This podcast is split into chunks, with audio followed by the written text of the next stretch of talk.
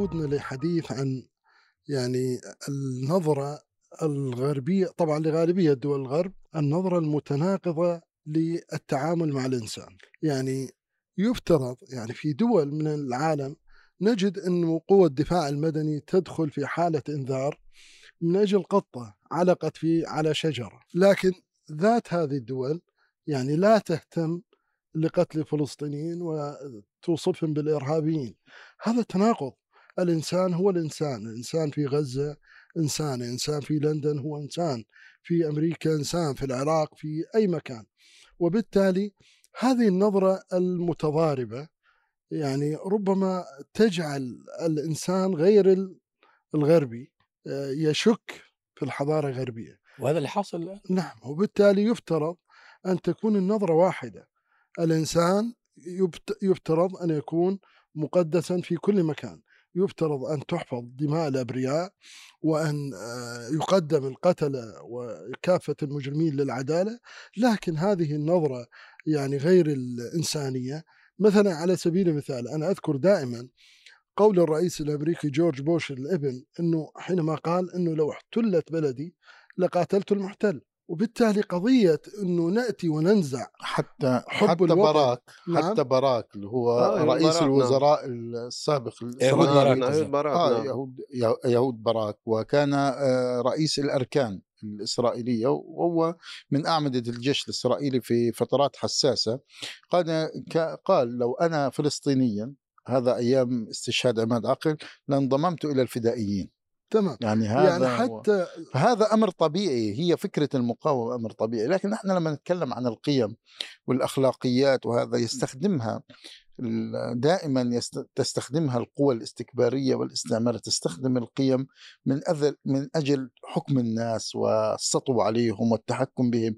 يعني هي لا تكون آه، حقيقة آه، معنية بموضوع حقوق الإنسان. هي تستحضر حقوق الإنسان متى أرادت وتغفلها متى أرادت. هي تجعلها سيف في وجه الدول أستاذ إبراهيم في هذه النقطة بالذات المتغير اللي حاصل اليوم في 1948 من كان يعلم هل حد عنده صورة عن مجزرة دير ياسين؟ لا. أحد في 50 500 قرية أبيدت كاملة في فلسطين.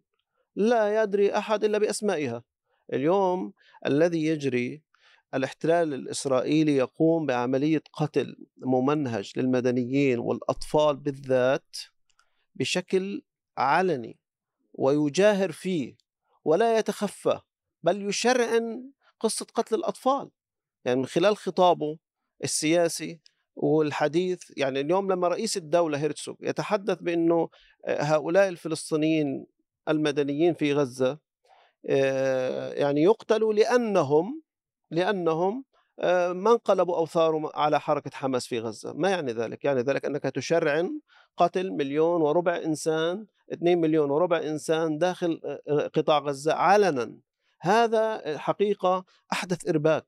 وأنا أقول أنه من أحد مخرجات ما يجري اليوم في هذه المعركة وهذا العدوان على غزة أنه عرش السلطة الأخلاقية للمنظومة الغربية بدأ يهتز أمام العالم كله.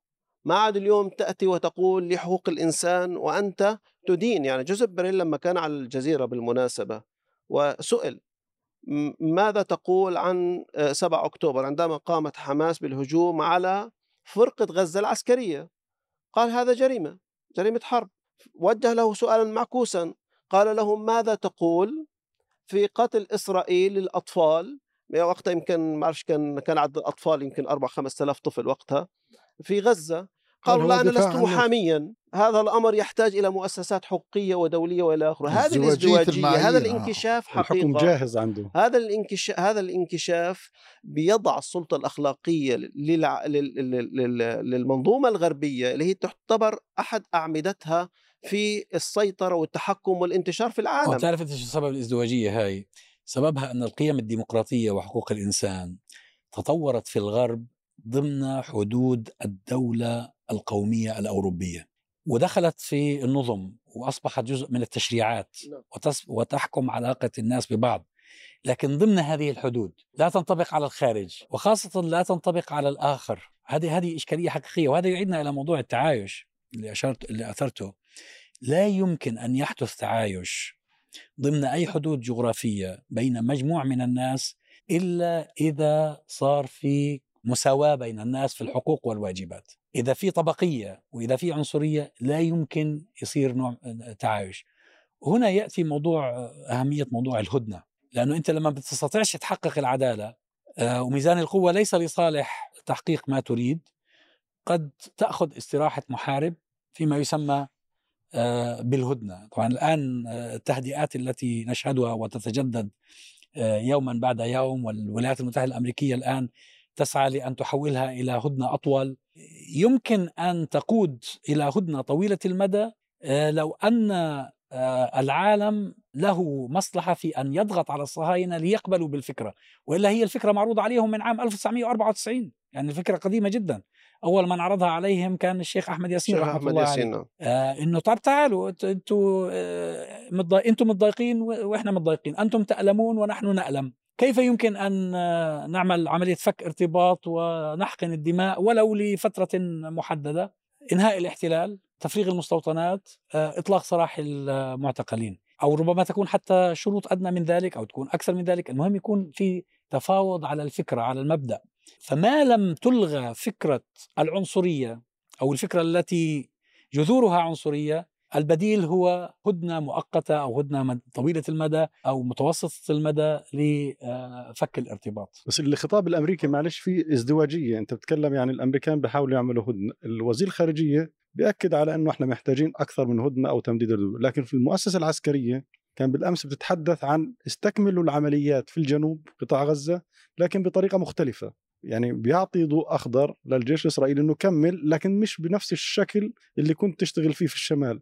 وهو مين مين اللي اصدر الأمريكان؟ الأمريكان نعم. يعني الوزير الخارجية الأمريكي بيتكلم عن إنه إحنا نسعى إلى هدن جديدة أو تمديد الهدنة الحالية للمساعدات الإنسانية والإفراج عن مزيد من من الاسرى في المقابل وزير الدفاع الأمريكي بيتكلم عن إنه إذا حبيتوا تستكملوا العملية في جنوب قطاع غزة يجب أن تكون عملية رشيقة ولها ضوابط على عكس ما حدث في شمال عشان هيك آه، بأرى الهدنة هذه آه، هذه الهدنة جاءت رغم أنف آه، جنرالات الجيش الإسرائيلي.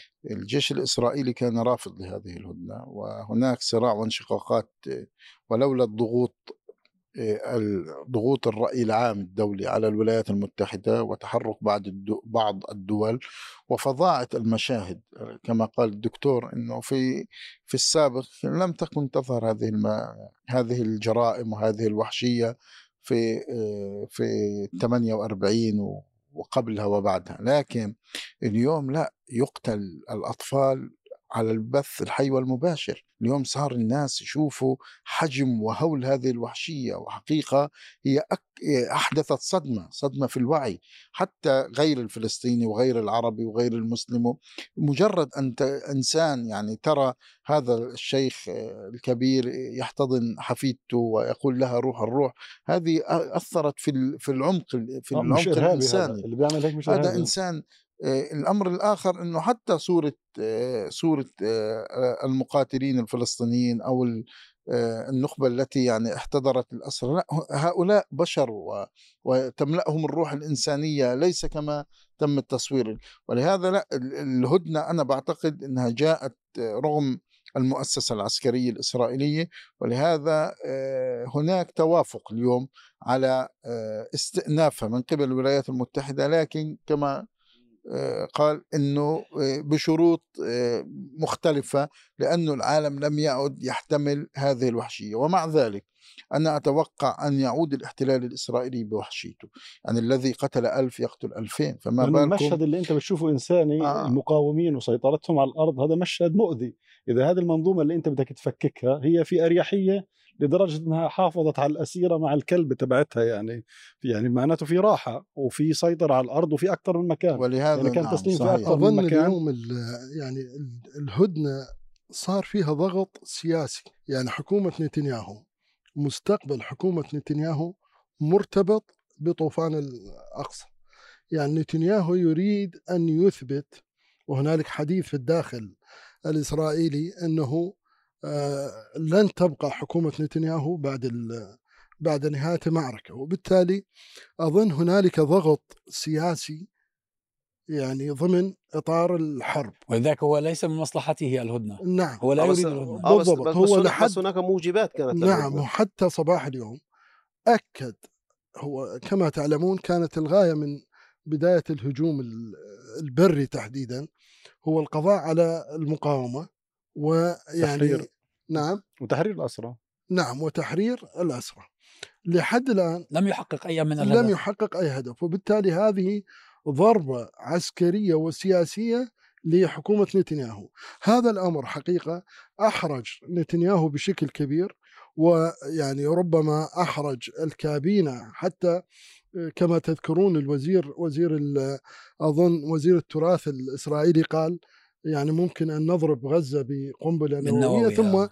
تراجع عن هذا التصريح لكن هذا يعني أن فكرة ضرب إسرائيل آه، لغزة بقنبلة غير تقليدية كانت واردة ضمن وما نقاشات زالت الحكومة واردة بدليل إنه أحد وزراء.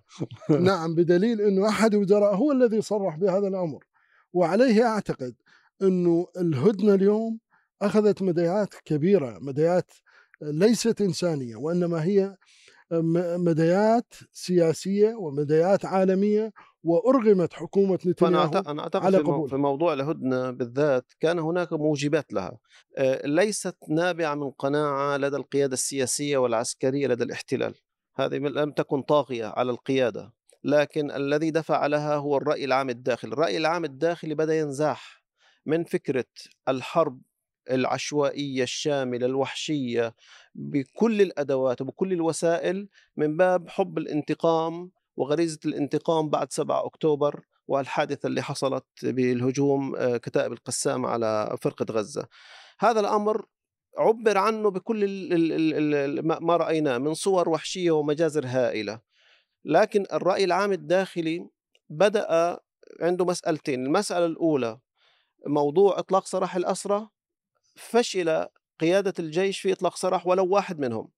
هذا كان عنوان من عناو- عناوين الضغط على الجبهة الداخلية بمعنى أن المؤسسة مؤسسة الدولة غير قادرة على حماية أبنائها والإتيان بالأسرى هذه المسألة الثانية ح- حقيقة حجم الإصابات والقتلى في الجنود. الاحتلال الإسرائيلي لم يعتد تاريخيا على هذا العدد من القتلى والإصابات بهذا الشكل المكثف خلال الأيام. هذا كان ضاغط على الجبهة الداخلية لإمكانية استعادة استعادة ال ال ال آه، في كان استطلاع رأي لمركز إخمن في تابع جامعة تل أبيب كان يتحدث عن انزياحة هذه أنه كان تقريبا آه، 46% يربط ما بين الحرب على غزة وتحقيق آه، إطلاق الأسرى. في مقابل انخفض العدد 39% كان يربط ما بين الحرب والقضاء على حماس.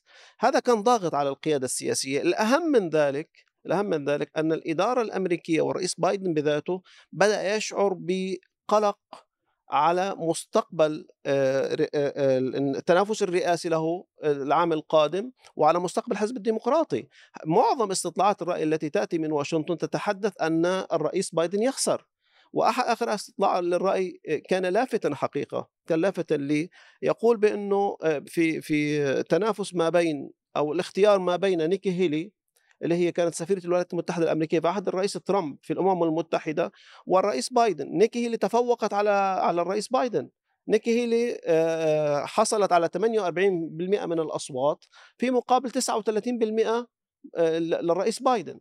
حجم الضغط الهائل الرأي العام الداخلي اللي جاء من من واشنطن ونيويورك والولايات الأخرى وفي لندن وفي باريس هذا الضغط ما عاد يعني في قدرة على تحمله لأنه سيخرج ستكون له مخرجات آه، انتخابية ستكون تشكل تحدي كبير جدا للرئيس بايدن. ولذلك هذه أنا أظن الانعطافة هذه الانعطافة في الموقف الأمريكي للضغط هو للهدنة ليس من باب وقف الحرب. أنا أضم صوتي لأنه هذا الذي يجري ليس لوقف المعارك صحيح. وإنما لتحقيق مجموعة من المكاسب وتهدئة الرأي العام الإسرائيلي وتهدئة الرأي العام الغربي عموما والأمريكي بأنه لا نحن آه، يعني مهتمين بالأطفال مهتمين بالمدنيين الفلسطينيين. لاحظوا التغير في اللغة.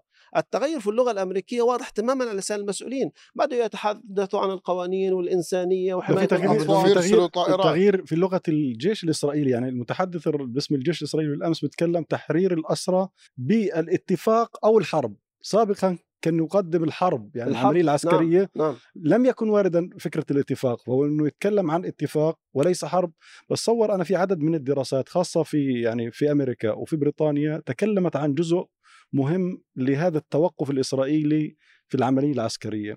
إنه آه، كان واضحا إنه الجيش الإسرائيلي ليس مؤهلا لعملية برية وإنه دائما القدرة البرية في الجيش الإسرائيلي كانت محل تشكيك. نقطة ضعف. واليوم بيقولوا إحنا يعني انضحك علينا بيتكلموا عن نموذج الموصل أو الفلوجه لا في غزة نموذج مختلف. يعني إذا صح التعبير هي غابة من الإسمنت.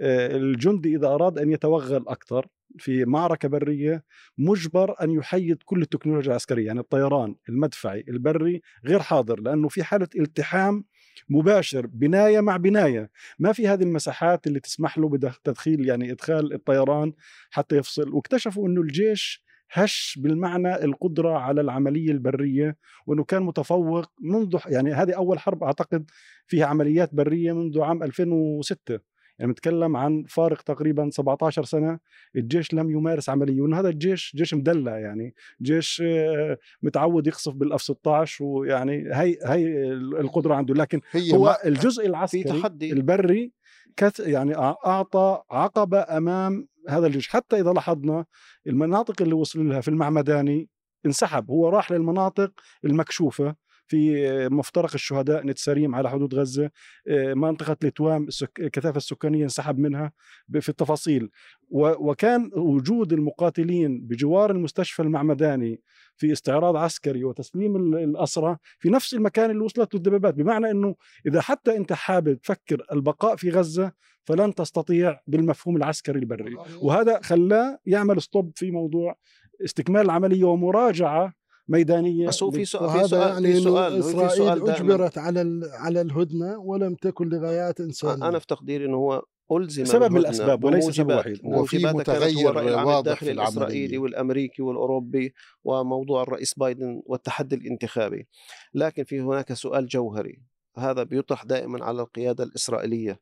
هل هذه الحرب أنجزت أم لم تنجز؟ بمعنى تستطع- استطعت أن ترمم الردع. والصدع في هيبة الدولة، هيبة الدولة لأول مرة في التاريخ يعني يحصل فيها كسر وليس شعر، كسر كبير جدا. هو دكتور تقدير القيادات الإسرائيلية الآن أعطيك بس ال- الدقيقة ال- التقدير الإسرائيليين أنه كل ما جرى وما يجري وما يسمى بإنجاز باستعادة آه، العشرات من من ال- الأسرى لدى كتائب القسام والتدمير والقتل لحد اللحظة لا يوجد هناك قناعة بأن هذا انتصارا. إسرائيل تبحث عن انتصار. لا هي لا أكثر من ذلك. يعني أنا بعتقد أنه في متغير جوهري في هذه المعركة تختلف عن المعارك الأخرى وهذا ما أدركته الولايات المتحدة الأمريكية. وإذا لاحظنا ردة فعلها السريع والقوي والواسع. متذكر كمان. وأنا قلت السريع. فهذه ال... هذا هذا الرد آه، أدى انه هناك لأول مرة الكيان الإسرائيلي هذا المشروع الغربي يشعر بتهديد وجودي ويشعر أنه بالفعل بات على المحك.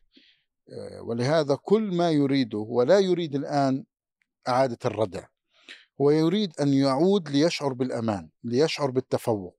فكرة التفوق غابت في هذه المعركة. التفوق العسكري التفوق الجوي التفوق المقاتل الإسرائيلي تفوق الدبابة. إيه، انهيار فرقة غزة في طوفان الأقصى شلل العملية الاستخبار شلل الكيان الاستخباراتي إيه، في في ذلك اليوم.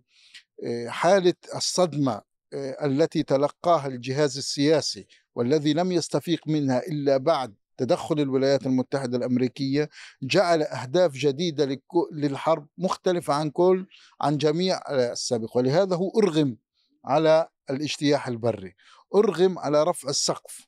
هو يريد آه، إنهاء حماس يريد إعادة آه، آه، الأسرى أو المحتجزين بدون أي تفاوض.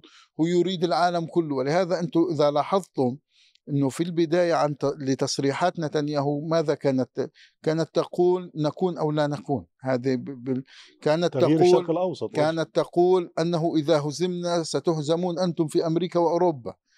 كانت تعبر أن اليوم نحن غير واثقون أن ننتصر. ولهذا نحتاجكم ونريدكم ويجب أن تقفوا معنا. اليوم هذه هذه تعززت بعد العملية البرية. إنه هذا الكيان وهذا ما المحت له أن هذا الكيان بات في تآكل تآكل في القوة تآكل في آه، آه، الردع تآكل أيضا في الأخلاق والقيم.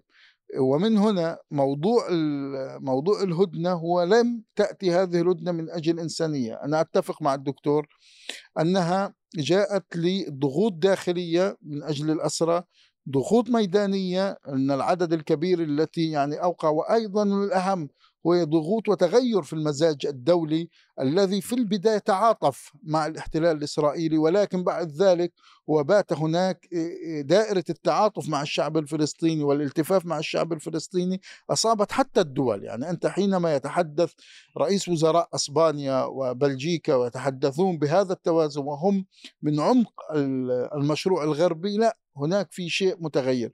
الآن بعد هذه الهدنة هل الاحتلال الإسرائيلي سيتوقف أو سيحولها لوقف إطلاق النار؟ دائم أنا بعتقد أنه لا. من المبكر الحديث عن وقف إطلاق نار. أنا أعتقد- الأمر. آه، أيضا مرهون بالموقف الأمريكي بالدرجة الأولى. إذا بتذكروا في عام 2012 الدكتور محمد مرسي رحمة الله عليه أجبرهم على وقف الحرب خلال أيام قليلة. الولايات المتحدة الأمريكية ضغطت على إسرائيل فأوقفت الحرب.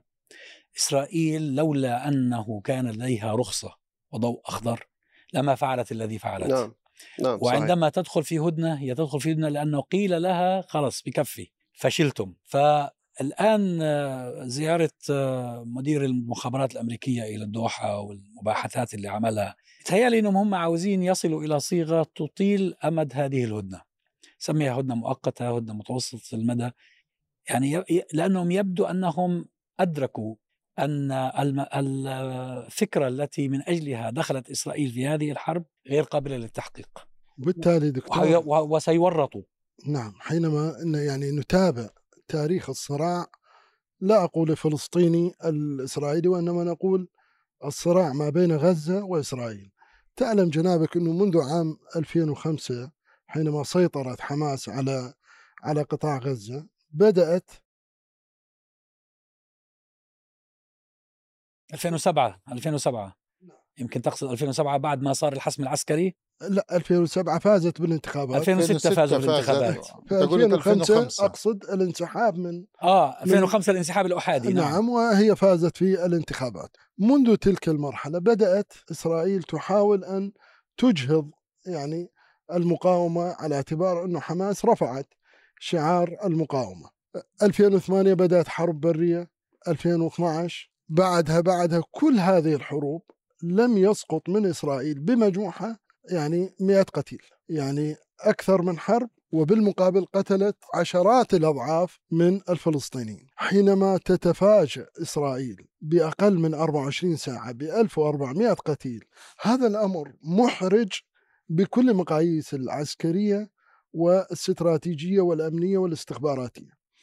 معلوم أن الأمن القومي الأمريكي أكد لإسرائيل أكثر من مرة أنه هذه الفترة السابقة هي أكثر فترة هدوء ما بين الفصائل المقاومة وإسرائيل وكانت المفاجأة هو في يوم 7 أكتوبر. هذه المفاجأة هي اللي أربكت الجميع وبالتالي ربما هذه المفاجأة هي جزء من أدوات الضغط على القبول بالهدنة وعليه الأمر آخر من أدوات الضغط على القبول بالهدنة هو توقيت آه، طوفان أقصى.